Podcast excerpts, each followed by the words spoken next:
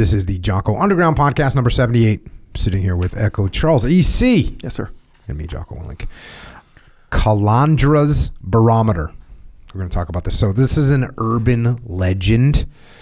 Um, it's uh, something that was written about by a guy named Alexander Calandra, Calandra, something like that. He was a he was a test designer, someone that makes tests, and he made tests for a living, and so he wrote this thing about how to ask good questions versus bad ones, and he published this story in 1959. 1959, this story was originally done, um, and it was published. It got published many times throughout the years after that, but the story goes something like this. Um, there's a professor that asked a question on a test, and the, t- the, the question on the test is something like, "How would one find the height of a building using only a barometer?" And the correct answer being, or one correct answer being, the the anticipated answer is that you, well, you would take a reading at the bottom of the building of the barometer, and then take a reading at the top, and then find the difference, and then calculate the height based on the change in the barometer. That's the the right answer. Uh, but there was a bunch of other answers that came in. You know, one person said uh, tie a rope to the barometer, lower it off the building, then measure the rope. Someone else said measure the shadow of the building and measure the shadow of the barometer. And you know the height of the barometer, and then you can calculate the height of the building. Uh, another one said mark the height of the barometer on the wall as you go up the stairs, like each barometer. And you know that the barometer is whatever, 12 inches tall. And then you multiply it time the number of barometers it took to get to the top of the building. Now you know how big the building is. Someone else said, drop the barometer off the roof, calculate the time. What's the how long did it take to hit the bottom? What's the terminal velocity of the barometer? Someone else said trade the barometer with the building superintendent who has the information. and it goes on and on, right? Hmm. So there's a lot of different answers to this question. And what can we learn from this is that number one, formulate, of course, formulate better questions when you ask them. But from a leadership perspective, there's more than one ways to skin a cat. And the the the less the less structure you can give someone when you ask them a question or you ask for information or you ask for an idea or ask for a plan, the broader you're going to the broader variety of answers you're going to get. Whereas if you give your opinion first, um, you're going to encumber other people's ideas with your own ideas. There was something, what was it? Uh, General Meade in Gettysburg. I think I might even said this on the last Underground podcast. General Meade at Gettysburg, he would allow the junior people to give their ideas first. This is the same type of thing. But I think even more important than that is the fact that for anything that there is, for any problem that you're trying to solve, there's going to be more than one solution. There's going to be more than one solution. And from a leadership perspective, it is definitely better to allow the team to use one of their ideas instead of trying to impose your idea on them. And we've I've talked a million different times about the reasons for that. But this works not just in business. It works at home. Works with your kids. Works with your spouse. We always think our idea is the best. Right? Who mm-hmm. what's the best idea? Mine. right? But allowing others to execute, to come up with and execute their own plan is almost always the best course of action. They get ownership, they push through obstacles, and they win, which means you win. So, there you go. That's my short message of the day Yeah. of the underground is there's more there's more than one way to skin a cat. Yeah. You know, I, I, that that really freed my mind in the SEAL teams. Yeah. It really freed my mind because in the SEAL teams, everyone's a tactical genius, right? Everyone's like, no, you should you should hit the target from here. No, you should go in a room like this, or no, you should go in a room like that. Mm. And it really freed my mind when I was like, well, you know, you could go in the room that way, or you could go in the room that way, and they're both. They're both they're both going to have advantages and disadvantages. Yeah. Now, look, you could have somebody that's like, "Oh, we should go in like this," and it'd be a dumb idea because it's not ta- tactically sound. But there mm. could be three or four tactically sound solutions to a problem. Yeah. And when I figured that out, and I figured that out pretty early, then I was like, "Oh yeah, it doesn't really matter. Like you could go this way or you could go that way. You could hit the target from here. You could hit the target from there. And by the way, then you throw in the entire idea that the enemy gets a vote, mm. and like, well, we're going to hit it from this direction. Okay, why? Well, because Intel says the enemy's going to be over here. Okay, but Intel can be wrong. And then what are we going to do? There's a when you when you assault a target, you set up a base element and you set a maneuver element. So the base element, let's say, is going to sit on a ridge line, and they're going to engage the target with machine guns, and then the the the maneuver element maneuvers to the target, and then maneuvers through the target as the base element shifts fire off the target. Can you picture that? Yeah. It's a little hard to picture. Yeah. But basically, you have like an L setup. Mm, okay. And one part of the L is the base element. They got machine guns and they're going to light up the target.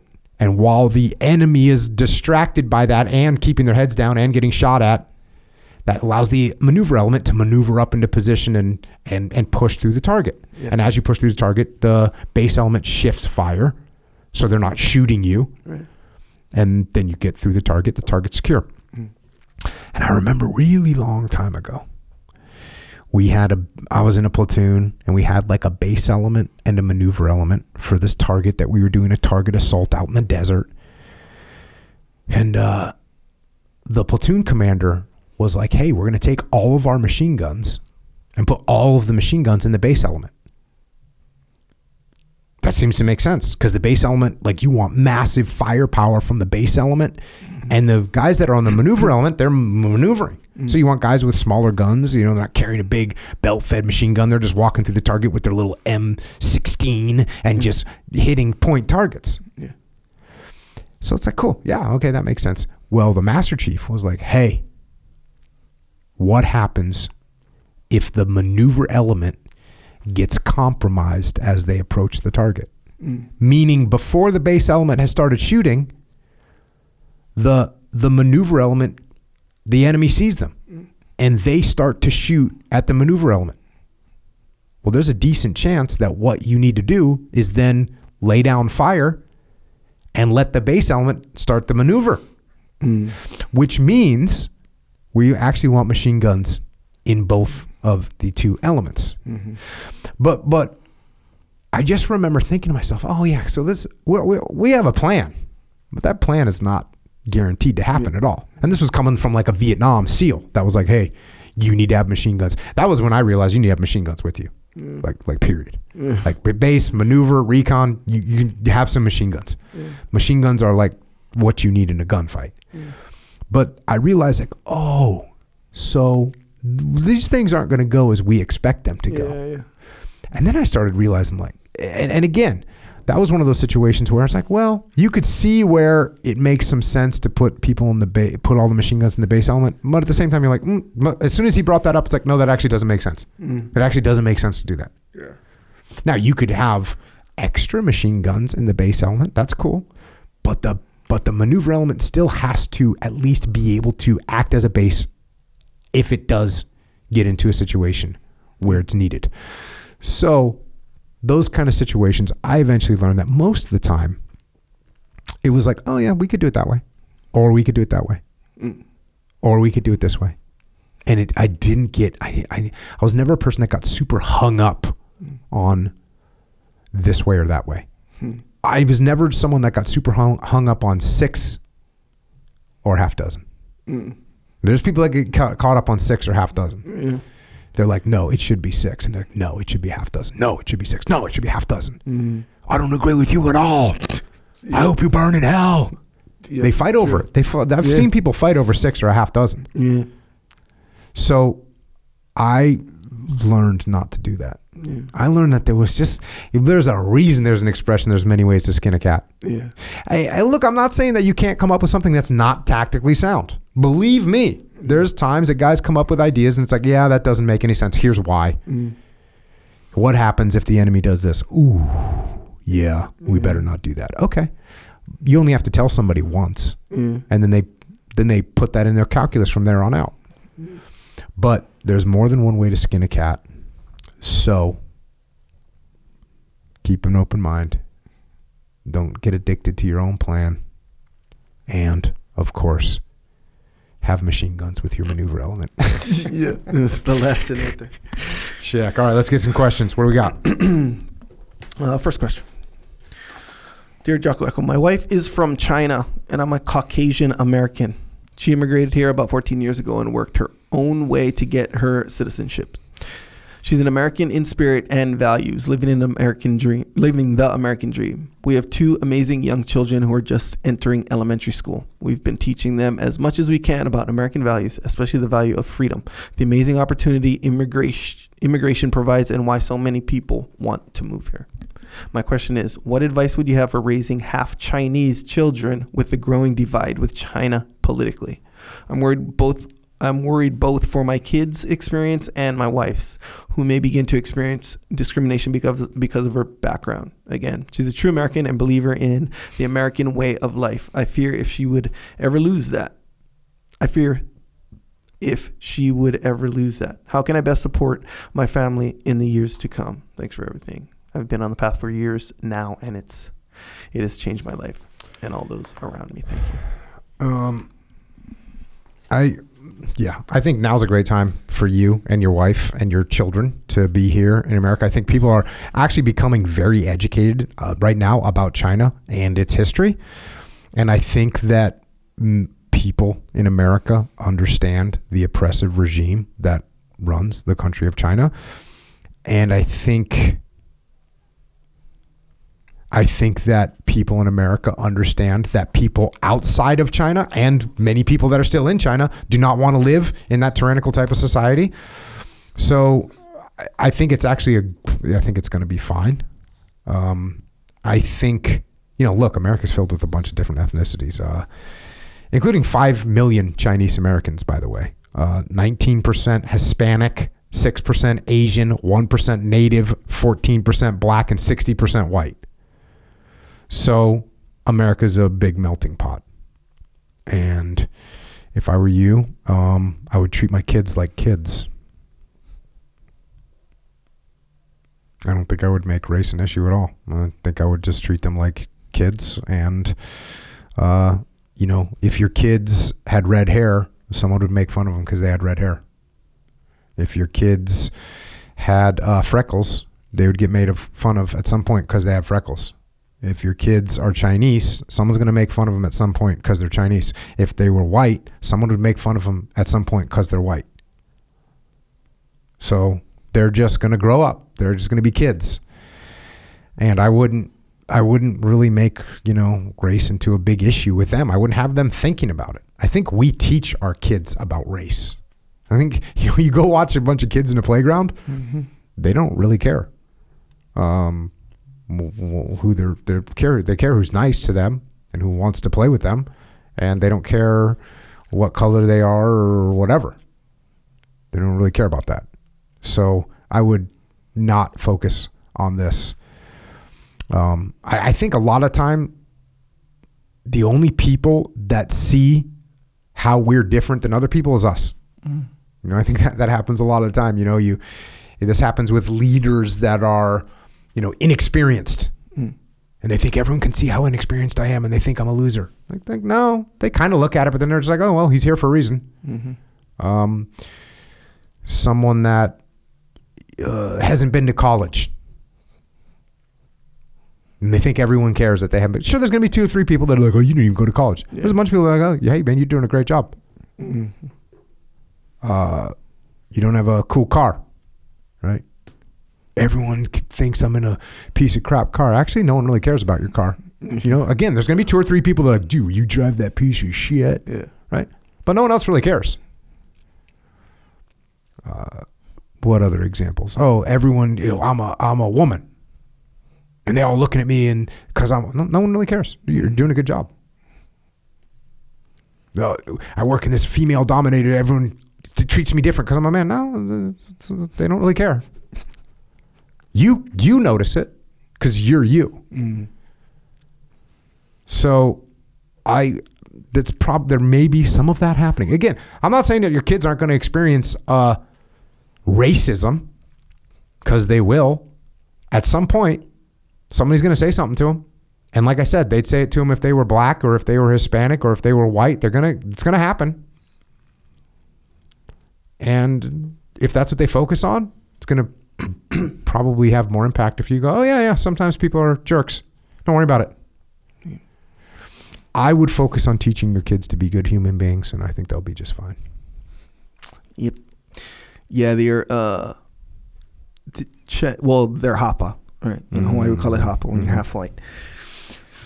so yeah, uh, and also, do we like? It doesn't feel like that. I don't feel like the the the poli- political scenario with China affects Chinese American citizens like the view. It doesn't feel like that. Like well, not a, in my environment anyway. I feel like China is more is less about a Chinese person. It's more about China the the government. It's like the Chinese government. That's what I feel as the entity, not the you know the Chinese people, whatever.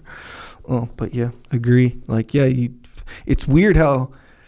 And I always thought this even before I had kids, but I have kids now, so I'm paying attention. It's weird how they don't Mm-hmm. And really. your kids are hapa. Yeah, they're all yeah, hapa. Well, they're, they're, they're like a quarter. So, Mm-hmm. But there's no They're word for quarter, is there? No, well, I'm sure there is, but but nonetheless, yeah, they're mixed and and but we're in San Diego now, so keep that in mind. So there's various races Mm-hmm. Right. that are around, which kind of proves the point in in a in a way a little bit more where they don't notice all the different races. Mm-hmm. They notice different different attributes for sure. They notice a girl with blonde hair. They notice a girl with curly hair. You know, they notice the differences, but they don't really understand like, oh yeah, that person's a different race, and with race comes all this other stuff. Or they don't know that kind of stuff. If you don't like teach them about it, you know, so it's like, okay, first, how much are you going to teach them about that kind of stuff, and how are you going to teach them about that stuff? So I mean, you know, to everyone has their own approach to kids and all that. So I I dig it, but I do know this that the more negative stuff you're teaching them, the worse. So even if you're going to teach about the different races and all that, like as kids, I I mean I agree with you, man. Just let them be kids and Yeah. you know whatever. But hey, man, if you're going to choose to do that. And you find yourself saying negative stuff about anything, Mm-hmm. negative stuff. You're teaching them to already have a negative Yeah. look uh, or take on, on things, Right. but regardless of what they are. Yeah, like some people are going to look down on you because you're Chinese. Yep, That's exactly. actually a true statement. There's two people in your class Yeah. And of now, 140 children in the school Yeah. that are jerks. yeah. And now you run the risk of these kids now going out Yeah, every day looking for that one guy, for- the two guys, yeah. or whatever. And Yeah. and then when when one of your kids cheats at square ball or what's that game called? what's that game? Dodgeball. Dodgeball. Foursquare. Foursquare, When your kids cheats at Foursquare and someone says something to them, they think it's because they're Chinese that they're getting talked to, not because they freaking cheated. yeah. So, yeah, I would treat your kids like kids. Like I Yeah. said, I would teach them to be good human beings, and they're going to experience, just like everybody does, some negativity from the world for whatever. Yeah. It's coming. Yep.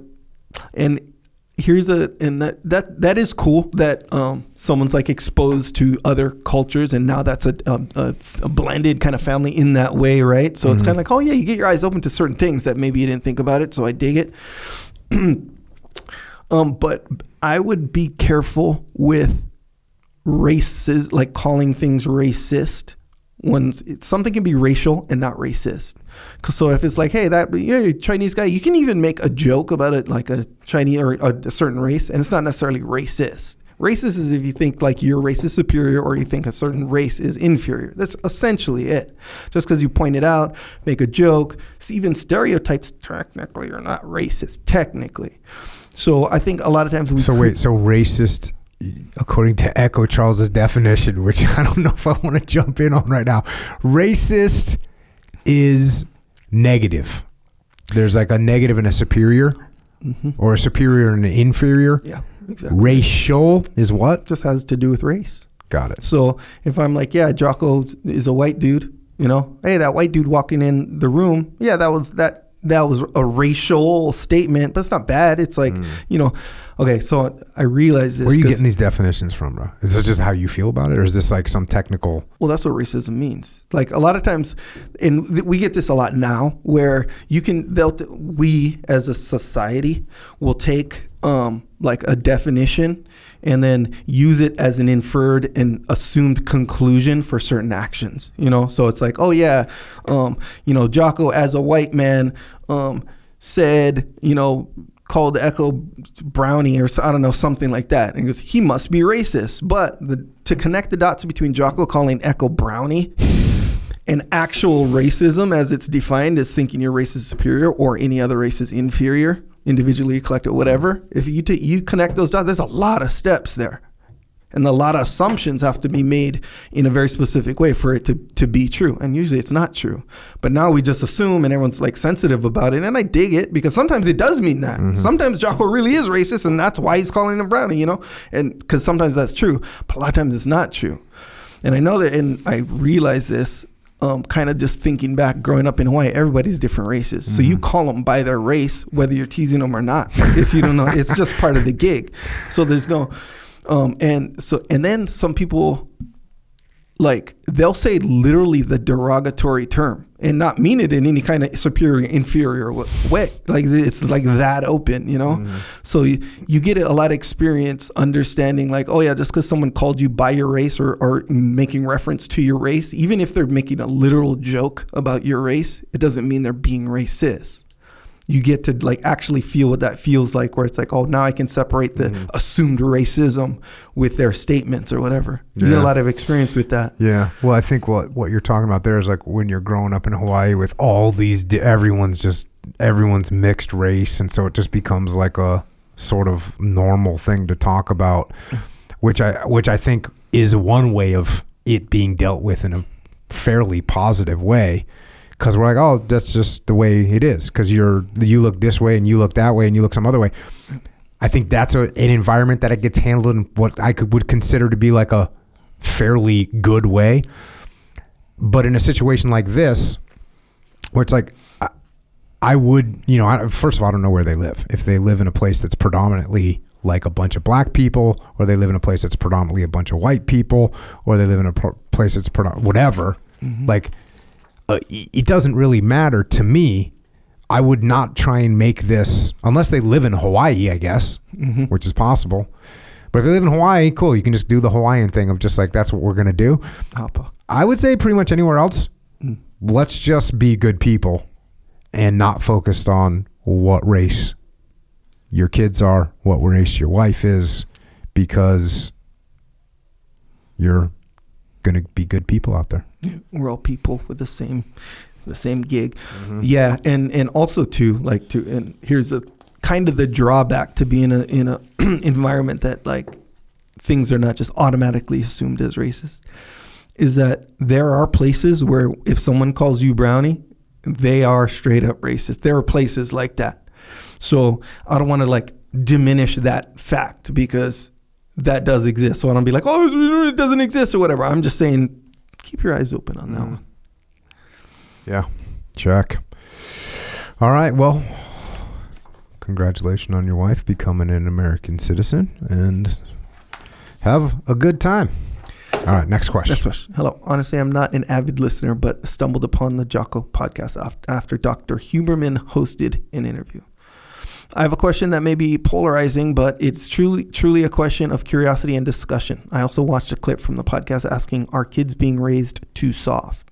As a middle school teacher, listening to this prompt reminded me of a discussion my dad, Vietnam vet, and I had. The question is this Would the U.S. benefit from requiring all high school students to serve in the U.S. military in some form after high school and before college? Not a true draft, but rather a service obligation. I asked the question for several years, or for, several several reasons. First, this would develop many cr- crucial skills and discipline for students to then successfully work through college. Second, there is a stereotype of military members, their background, interests, etc., that perhaps has some truth to it. I don't know these statistics. And from requiring service, this would d- it would diversify military members. Again, I'm not knowledgeable to have and have no background with the military, so I could be way off, and uh, and by no means in, intend to offend anyone. But, you got to go way harder to offend me, bro. it's all good. But there's a piece of me that sees too much freedom as dangerous, mostly because if given the choice, human make humans make bad choices, decisions, and in my opinion, complacency is a far scarier epidemic than anything. Thank you for your service. Right on. Well, yeah, this is uh, discipline equals freedom. So we have to have discipline and not just a bunch of freedom. Uh, do I believe that the military is good for people? Yes, I do. It was it was extre- extraordinarily good for me. So I definitely uh, agree with that sentiment, but I I don't really think that the military or military service should be mandatory or should be required. Um, I don't think that. I yes, would it help people develop skills and develop discipline? Yep, it certainly would. Be very positive on a lot of people. A lot of people could use a, a couple two years in the military. Would it help diversify the military? Yeah, it would. It would. There'd be people in the military that wouldn't normally be in the military. So that would there there may be some benefits to that. Now, just so you know, uh, the the military is a pretty pretty accurate cross section of America in terms of like who joins it. Now, there's people that who never join the military, right? There's like you know people that are just totally anti-military. They have uh, anti-military thoughts. They have an anti-military just personality. Like maybe they might be a they might be a conservative person that's you know a red-blooded American, but they still don't have the personality to want to join the military. Mm-hmm. So, so or you could have a very liberal person that is fired up to be in the military. So that does happen. I mean, I had all there's all kinds of freaking hippies and metalheads and burnouts that were in the military. There's also a bunch of red blood, red, red blooded, patriotic. This is you're just gonna get everybody. So you get a cross section. That's what I'm saying. Um, also,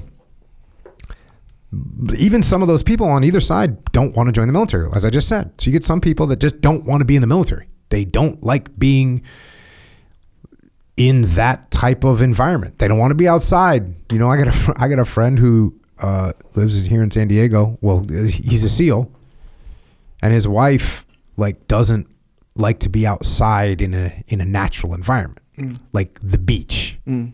She, you, when you say the beach, she's like sand. you know what I mean? Yes. You know, like Yeah. oh, do you you, you want to go to the beach? Sand, like it's just or like No hey, good. we're gonna go camping. Camping tent? No, like that kind of thing. Sure. Yeah. And and so there's people that have that reaction to like uniform, like you know, boots, like they, they just don't want to do it. So there's some people that just don't want to be in the military. There's also people that you don't want in the military, right? There's certain personality types that are just not going to be helpful in the military.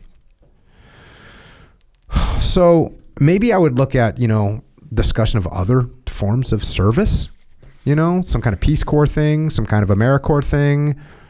But again, I, I, I, and those things I think would have some beneficial, like the military. You're serving a, a cause that's bigger for yourself. You learn discipline, you learn teamwork. But the bottom line for me is individual freedom is paramount. And I think that mandating people to serve in the military or mandating people to do anything really besides follow the basic laws that we have in this country, which, in my opinion, should be based on not harming anyone else or not causing damage. If you're not harming anyone and you're not damaging anything, I'm kind of okay with it. I mean, I'm trying to think if there's something that I should be thinking. Is there anything that is there is there any is there any behavior that a person can have that they shouldn't have that doesn't hurt somebody or hurt somebody else or destroy things? Yeah. I mean, I guess it depends on what you mean by hurt someone else, because that could be like in other other ways, you know, rather than just physically hurting somebody. But yeah, I yeah, I agree. But like, what other ways? Like stealing from them financially, psychologically harming them. Like I think it's all bad. Right, So if you're right. doing that kind of stuff, Yeah. if you're hurting other people, Yeah. you don't get to do that. That's that's what the laws should be. Yeah.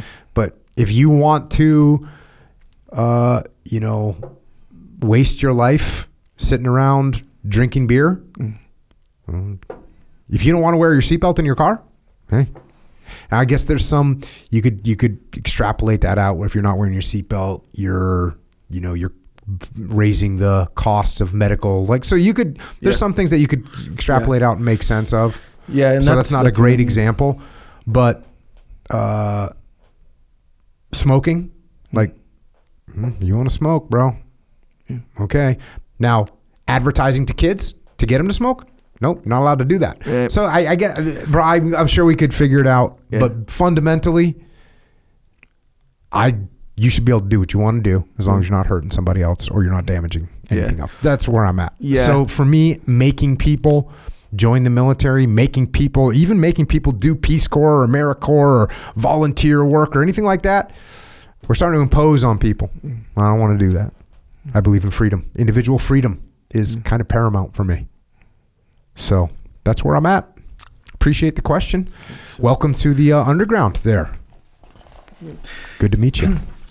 Yeah, isn't it interesting when you kind of let yourself go down the rabbit hole of like the idea of hurting someone else, where it's like, sure, direct, like hurting someone else can be super clear, like yeah, you can't do that or whatever, and the, but if you kind of go like maybe even a secondary, like hurting someone else, like um, I don't know, you said smoking, right? Where Mm-hmm. it's like, oh, you can smoke if you want. It goes, ah, but we found out that secondhand smoke is the thing. Yeah. Okay, and so now we got to close like no Yeah. smoking Now no indoors and all smoking this indoors. stuff. So, like, and then but then you you mentioned the seatbelt thing. yeah Where it's like, oh yeah, seatbelt. Hey, you want to kill yourself? Go ahead. You know, like it literally like the seatbelt is for your personal Yeah. individual safety. But then you you noted the secondary effects where it's like, oh, now the medical, which kind of involves like more than just you, Right. You know, right but then even that becomes a slippery slope. Then that way, okay, if by that logic, if you keep it going, it's Yeah. kind of like now you're going to start regulating people's diet. Right, right. Well, yeah, not, and not only that, but now you know if everyone's only driving forty miles an hour, Mm-hmm. the you know hospital Yep. trips go down to. So yeah, Yep. it's a very, it's very that that's why uh, you got to figure that stuff out, and you got to figure out where you're going to draw the line. Yeah. Yep. That's the trick, right? Yeah, Especially when you have two different. and that's why, like to the last question, I don't get super caught up in this stuff. Mm. Like, yeah, okay, there's some good points to that. There's some good points the other way. I, okay, Mm. I can see the pros to one, cons to the other. Okay, cool. Yep. Mm, yep. Either one kind of works. yeah. There's going to be some benefits. There's going to be some negatives. Okay. but you do get to a point and i guess for every individual that's different it gets to the point where it's like hey wait a second this thing is being imposed on me a little bit more than it should be That's why I'm going to lean towards individual freedom, yeah right? Even if it came down to it and be like, Jocko, you need to make a decision on seatbelts, yeah I'd be like, okay, well, no seatbelts. what about helmets you know we got to wear helmets now Helmets on motorcycles. yeah but don't kids have to wear helmets if they're on their on their bike and I do stuff? not know. I, i'm pretty Bro, sure the whole i don't know the e-bi- law Have you seen e-bikes, bro? These things are motorcycles. Yeah, There's gangs up. running around my neighborhood of Oh, yeah. 14 year old, 13 year old kids on e-bikes that go 30 miles an hour. yeah that's like a moped scenario Yeah, but uh, motorcycles are like that's 50 60 yeah. And you know, 100 even on the seatbelt thing, I'd have to see the statistics, Yeah, right? yeah, yeah, I'd yeah. have to see the statistics. Now, a good here's a good one. Here's how they kind of split the real easy to me. Like kids in car seats with seatbelts. That's that that you that needs to be Yeah. because that kid is not old enough to be responsible enough. So if you're doing something driving around with your kid and they're not buckled in, now look, when I was a kid, we were in the back of a freaking pickup truck Yeah. in the back of a station wagon, Yeah. sprawled out, going 70 miles an hour down the freeway. No one cared. Yeah. But you, you know, you see a couple accidents where kids get thrown out of a car and, and they're dead. You're like, okay, kids need to have seatbelts. So, because they're because they're not responsible enough for themselves. Yeah. Um, so I'd have to see the statistics on the seatbelt thing before I actually made my decree yeah yeah and figured out what the costs were and all that. But I lean towards people should be doing what they want to do, and Yeah. that's where I would lean on most laws. Hey, you're not hurting anybody. Do it. Go ahead.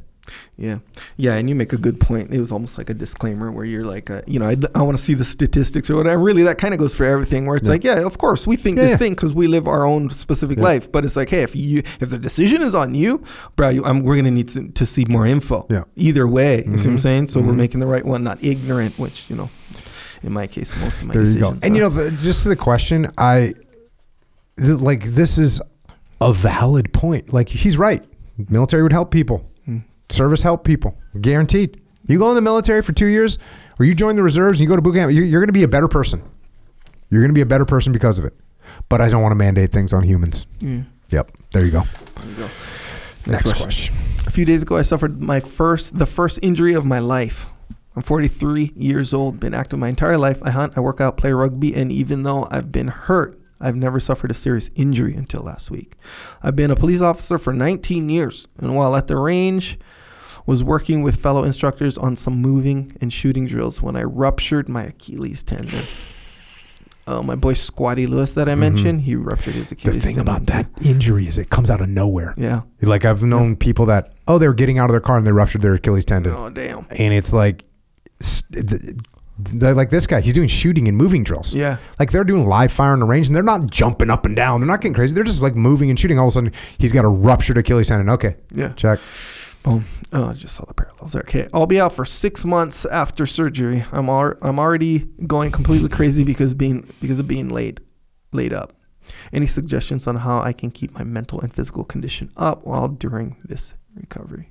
Thank you for all, all both of you have done and continue to do.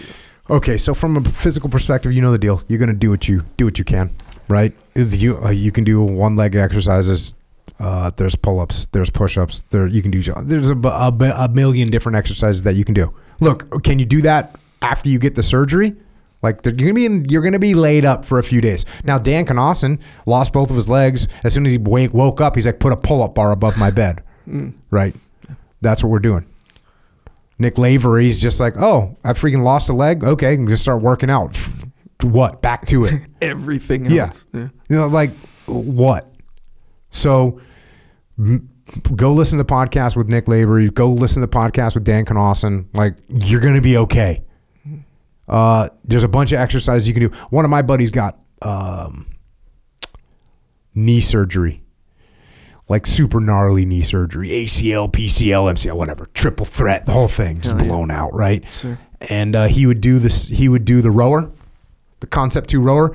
He'd have his leg that was in a big giant freaking immobile brace. He had that leg on a skateboard. Mm. That's what he's doing. One legged rowing. You know, going for it, putting out. Uh, so get awesome one arm pull ups. Get those back in the game, right? You know, you get to do a one arm pull up. You take a rope and you put it around the pull up bar and you put it pretty high up. Mm. So it's almost like you're using two arms, but the one with the rope is a little bit below the other one. And then over time, you make that rope longer and longer and longer and longer and longer until you don't need it anymore. Hmm. So do that, bro. Six months. So the rope is like a spotter almost. It's like a spotter. Yeah. But the lower it gets, I mean, imagine you. Hard, yeah. yeah. So do that for six months. Get yourself some one arm pull ups, right? So that's what we're gonna do from a from a physical perspective. And by the way, look, they tell you not to do anything. They go, listen, for the next set for the next seven days, we don't want you to move. Okay, cool, dude. Freaking go watch Breaking Bad, right? Sure. When when COVID hit, my son watched all of like remember the first like whatever the first week of COVID yeah. where everyone was staying in their houses for Yeah. like the first week. Yeah. Yeah. My son's like he watched all of Breaking Bad in like five days or whatever, four days, the whole thing, Yeah. There you go. you know. And Yeah. he worked out four hours a day, but then you know, so do that, dude. Go watch Breaking Bad. Go watch Better Call Saul. Go go watch go watch something like freaking chill out, whatever. Uh, there you go. Mental aspect. Read. Read. Read a bunch. Write.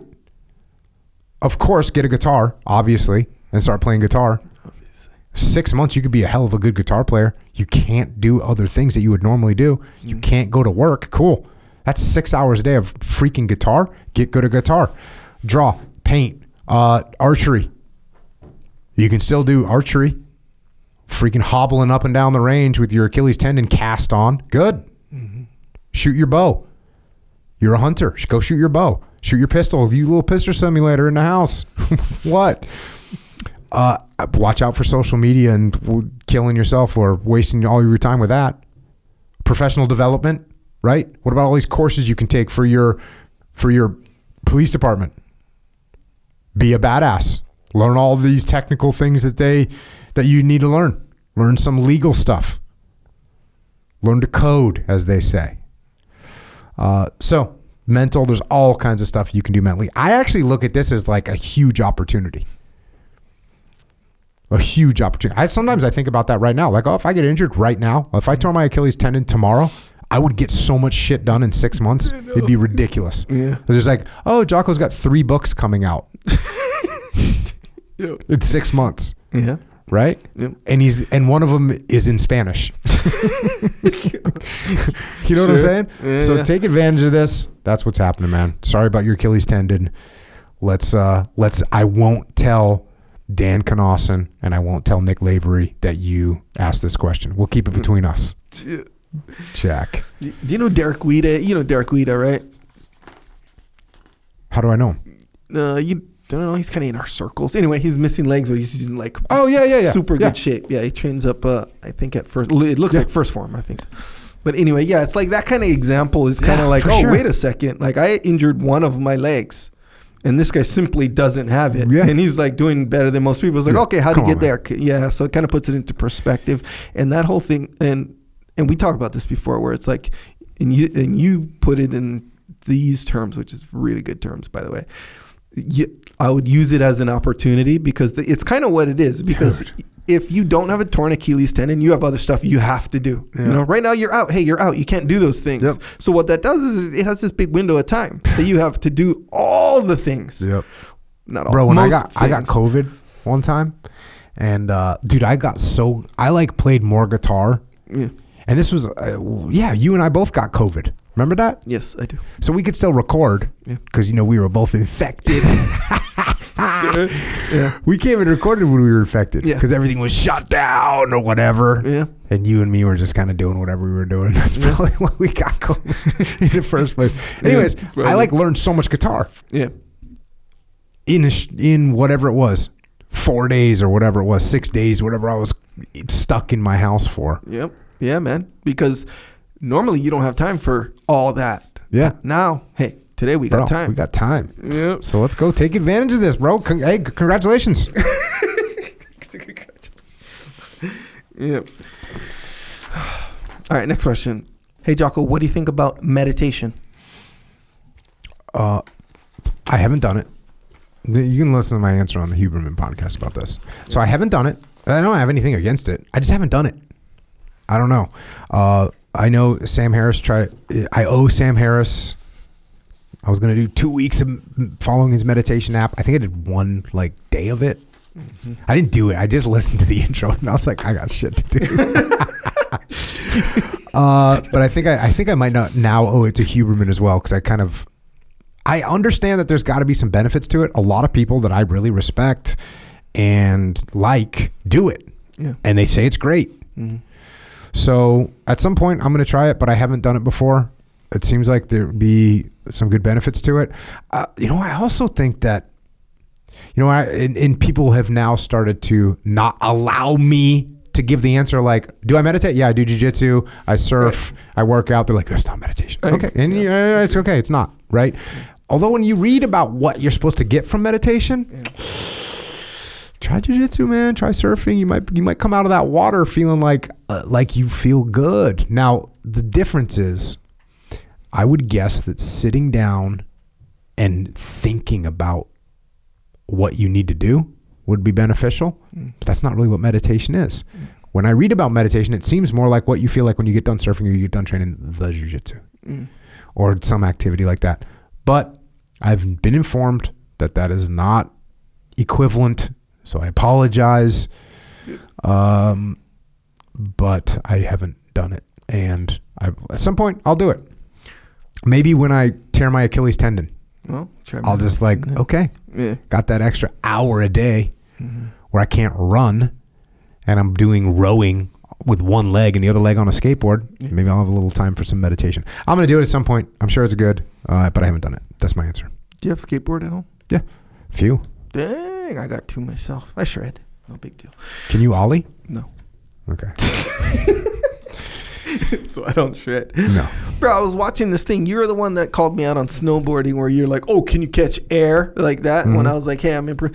So I, by happenstance, saw a video by I forget the guy's name, and I apologize because it's it's a good video. And he's like, "Hey, are you?" And here's a video. Are you a beginner, intermediate, or advanced Mhm. snowboarder? And he goes through the the whole deal, Right. and then he adds at the end, he's like, "Then then there's pro, which is which is beyond advanced, Mhm. but."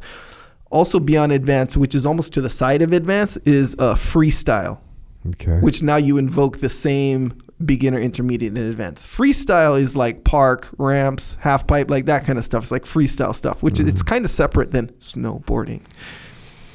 So yeah, if you ask me if I can ollie, actually, which is a different thing, I guess. Either way, that's a side note. Um, as uh, as far as meditation goes, Sam Harris said this, and I agree with the the Mhm. notion of hey, jujitsu and surfing. Not the same thing. Yep. It's put it this way. Understood. I I'm don't. not, I'm, I I'm don't know. making the claim. Bro, I don't know if it's the same thing or not. I think I probably said that on Twitter Yeah. in a Twitter mood. Yeah, Or you something s- like, "Do you, you- meditate?" And I'm like, "Jujitsu." Yeah. Next question. You know what I mean? Say that like. So it's all good. Yeah.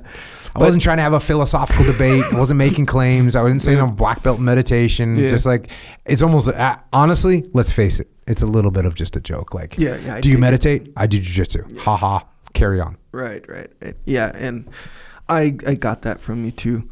Um, but you know, as as as the case is, that's more so than because I don't know if it's the same thing or not. To be honest with you, Okay. but at the same time, I do know that's not what they're asking. Yeah. They're saying this very specific practice of meditation. So Sam Harris said there's two kinds of meditation or whatever, and one is one is something that actually could be compared to like jujitsu surfing, like something that's basically going to calm your mind and you Mhm. know like maybe open up like your attention to certain things and all that stuff, and then you feel better, more of like a relaxation scenario. Then the second time is to, and I'm totally paraphrasing, but it's essentially to, to explore your mind in ways that you you don't normally, and it's like there's so much depth to it or whatever. So one of like one of the goals or functions of it that second time is okay so you know how when you go through life you're ignoring a lot of stuff and you brought remember the other day you brought up that um that it's a video where you see you, it's a bunch of people with a basketball and they say Yeah, count how many yep. times this basketball is Gets passed, from one hand to the other." and then you count, and then they go, "You didn't notice the gorilla that walked in," and you watch it, and you're like, "Holy shit! I can't Yeah. believe it!" So, the point there is, you're ignoring so many things in your life, straight up, just ignoring them. Your brain is filtering everything out because of what you know, whatever your intentions are in life, daily, yearly, whatever.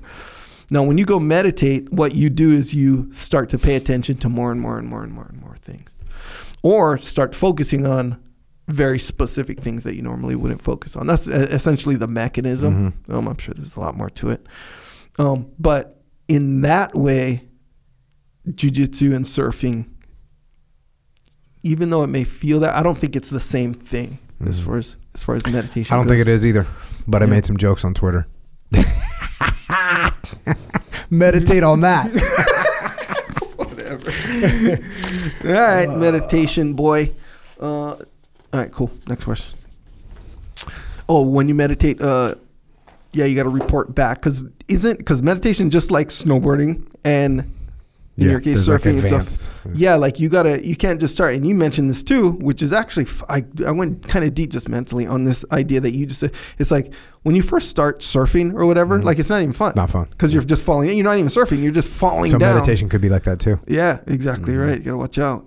So you gotta, you gotta like put in the, the Put in the time and the yeah and the work, and then you gotta get to the blue belt or the intermediate, and then you can start paying attention and reporting back. You see what I'm saying? Okay. All right, hey man, I don't Right know. on. I'm, I'm here to help. See what I'm saying? Appreciate it. All right. Last question. Do you have a recommended reading list of non-military books? In addition to your books, I've re- in addition to your books, I've read About Face, excellent. Never Split the Difference, also excellent. That's Chris Voss.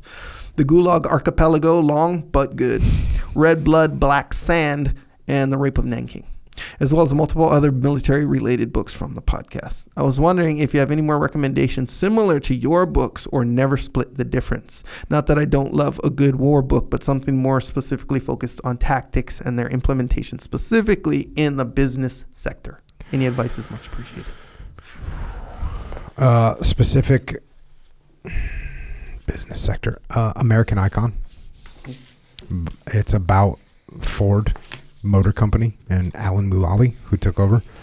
Um, that's honestly, I've not read a lot of business books. I just, I just haven't read a lot of them. Uh, I guess I read Outliers by Malcolm Gladwell. I read Thinking Fast and Slow. Is that a business book? I'm not really sure. I would have to go and review my library to give you a uh, a list beyond that because it's a very short list. And and I just gave you the books that I actually left some kind of mark in my head. Uh, the books that I read that are non-military books, like I, you know, Kurt Vonnegut came up on the last game or two game podcasts ago. You know, just because I remember Kurt Vonnegut's books were very intriguing to me. He's funny, uh, but there's this, always a serious kind of undertone. Cat's Cradle, Bluebeard, Slaughterhouse Five. Those are great books. Tom Wolfe. Tom Wolfe you know, he wrote the book The Right Stuff. He wrote the the electric acid, the electric Kool Aid acid test, which we talked about on one of the earliest podcasts that we did. Electric Kool Aid. Yeah, it's about like the hippies and the drug culture. And there's one point where he's watching this like protest of hippies and he's talking about this speech that this woman is giving. She's, you know, anti government and anti war and anti this and anti that. And she's going off. Hmm. And he says, What she was really saying is me, me, Yeah, me. Look at me. And that, reading that, left a mark on me Mm. because I realized number one, like, I don't want to be that person that's talking and all the words that are coming out of your mouth are basically saying, me, me, me, look at me. And number two, how easy it is to see that when people are doing it. A- And so that idea from, and what's interesting about the electric Kool Aid acid test, I was in Ramadi. The only book I read in Ramadi was about face, and I would just read like two, three pages a night. I would just like, in order to go to bed at four o'clock in the morning or whatever, I'd read. And Leif will tell you, like, I would be like, hey, Leif, check this out. And I'd like, you know, show him a little thing that I read the night before, which matched exactly what we were going through. Um, but then I, after a while, after like three months, I was like, dude, I need to read some other shit. like, I love war, but I need a little. I needed to take a little breather. And for whatever reason, somebody at in camp had left the book, uh, the electric Kool Aid acid test, and so I was like, okay, I'll read it, and it was freaking good. That part really stuck out to me. Um, so I think that is a great book. Right Stuff is a great book. Cormac McCarthy, you, you know, uh, this is the first interview I ever did with Tim Ferriss. Uh, he asked what books do I recommend or gift, and I was like, there's only one book I gift, and that's About Face. Hmm. And then I also mentioned Blood Meridian, which is just a freaking awesome book.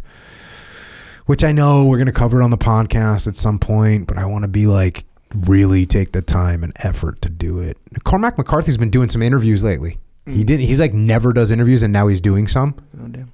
We need to figure out how to get Cormac McCarthy on the podcast. We can discuss Blood Meridian. Uh, he wrote The Road. He wrote No Country for Old Men. You know, look, Shakespeare. I like to read Shakespeare. I read it a lot in college. That's where that's where I learned to look at things and go, oh, there's there's meaning here. And if you don't understand something, go look it up, idiot. Like you like like you just don't understand everything. Yeah. You read a you read a line of Shakespeare, it might not make sense to you at all, and you have to stop and you have to look up this ancient archaic word and you have to understand the way the syntax is different, and then you finally figure out the meaning of it, and then you realize that there's all four meanings to it. All those different lines are pregnant with so much information. That guy is crazy. I told you those statistics about his uh, vocabulary, right? Yeah. Like the average vocabulary of a person is like 4,000 words or 5,000 words. A doctor or a lawyer, or like a lawyer has 6,000 words or 7,000. And a doctor who has to learn Latin and all this shit, Yeah. they've got like 7,000 words. Yeah. Yeah. And in the texts of Shakespeare, he's got like 40,000 words. Damn. That's why some people think he was more than one people. But when you look at like the, the writing, you're like, oh, this is kind of the same dude. So, uh, I'm sorry I don't have a better list for you than that. But I'm also, I just mostly read nonfiction books about freaking war, bro. I'm sorry. And I'll try and open up. You know, there's times where I considered, I actually considered like, oh, let's cover American Icon um, on the podcast and because it's a great book, Al Mulally did, did really great leadership in there. And I was like, as I started preparing it, I was kind of like, I mean, we're gonna do that compared to About Face. We're gonna do that compared to Helmet for My Pillow. We're gonna do that compared to With the Old Breed. Like, it's really hard to do that. Maybe I'll be able to do it in a little while, Yeah. and we could go through it and pull leadership lessons. You know Yeah. but we I just haven't gotten there. So for me, mostly it's just nonfiction books about war. Yeah. Sorry, man. Um, Wait, Oh. you said American Icon doesn't compare why? Because they're not as cause in in with the old breed, Yeah. you're talking about people fighting to the death, and in American Icon, you're like, oh, the they were able to bring back this profitability in this sector of the business. And like Mhm. that's cool. That's awesome. And I really like that book. I'm saying please go read that book. Mm. And nothing but respect for Alan Mulally. He's a great leader. I've I've listened to some of his talks on YouTube. You're like, oh, they, like you're like, oh yeah, that's really good. He's talking about ownership. Yeah, it's like all these things. Yeah. It's great. But for the podcast, Yeah. yeah, I don't know. I just don't feel like it gets me there. Right. You know, I don't feel like it gets me there. I understand. Um, and I, I'm uh, maybe I feel, and as I'm saying that, I kind of feel like I'm a jerk, like I'm a, uh, like I'm a jerk about it, you know. yeah, I but- understand. Yeah. but I, you but I, I, I tried, Mhm. and I was like, man, we just, and who knows what book we had just done, you know? We had just done some book about first person account of a person that landed in Tarawa, or of a person that fought in the Falkland Islands, or whatever the case was. And now I'm reading about, hey, we really had a bad relationship with the union. We had to work through it. It's like, okay, that's an awesome story, but I I understand. Yeah. didn't get me there. yeah, yeah. You have this me- this mental kind of comparison with like the heaviness Yeah, and stuff, and it's like eh, it's not as heavy, so it seems like lighter. yeah. I, I dig it. So Um, there's two business, but I don't know. I'm adding these Mhm. just to maybe, hopefully, maybe help. There, um, two that I read that I thought, hey, those are pretty well, good little good books. Mhm. One called Blue Ocean Strategy, mhm. and then another one called Contagious: How Ideas Spread. It's called Contagious Yep, yep. and How Ideas uh, Spread. I was just listening to uh, Tim Ferriss podcast with Bill Gurley, Mm. who's like a, a private equity guy from Benchmark, and you know he's kind of famous in the private equity world and really smart guy. Mhm. And he mentioned a bunch of books in there that sounded all sounded very interesting. Huh. So who knows? Maybe we take grab some of those books and break those down, and we can break down this contagious book, and we can break down the American Icon book. Uh, cool. I'm down. Yeah. I just need to. I just need to get. I just need to not.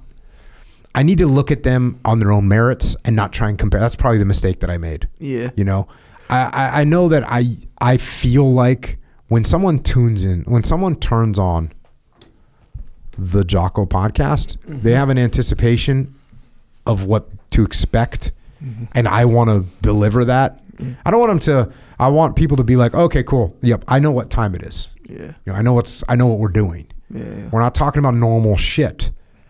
Uh, it's like when when when Dakota Meyer came on the podcast and like we went out for lunch before we came to record, and you know he he was kind of indicating that it's hard for him to talk about and stuff like this, and I was like, you know what we're gonna do, right? And he said, I know what we're gonna do, and I was like, okay, so that feeling, I was like, yes, you know. Yeah, yeah. Uh, I- so I, what I need to do is I need to not put it in the not put the business books in the context of war books, Mm. and I think maybe we can we I can get there. So Yeah. I know there's a bunch of great information in them, you know. Uh, like I said, this Bill Gurley was talking about all kind with Tim Ferriss was talking about all kinds of. But I was like, oh, that sounds really interesting. You know, Bill, Bill Bill Gurley. Gurley, yeah. Um, he was one of the he you know he's invested in like every freaking big tech company except for Google. He missed. Mm. You know, but he's invested in Snapchat and Twitter and Uber and all these things. So he's made some really good calls. Yeah. Uh, so apparently he's writing a book as well. But anyways, that's where we're at. I'm sorry. I, I read what I read. I said what I said. All right. That's it for tonight, everybody. Thanks for joining us. Thanks for supporting the cause. Appreciate your support across the board. But most of all, I appreciate that you're out there getting better. Keep doing it. And until next time, we will be here on the underground. This is Echo and Jocko out.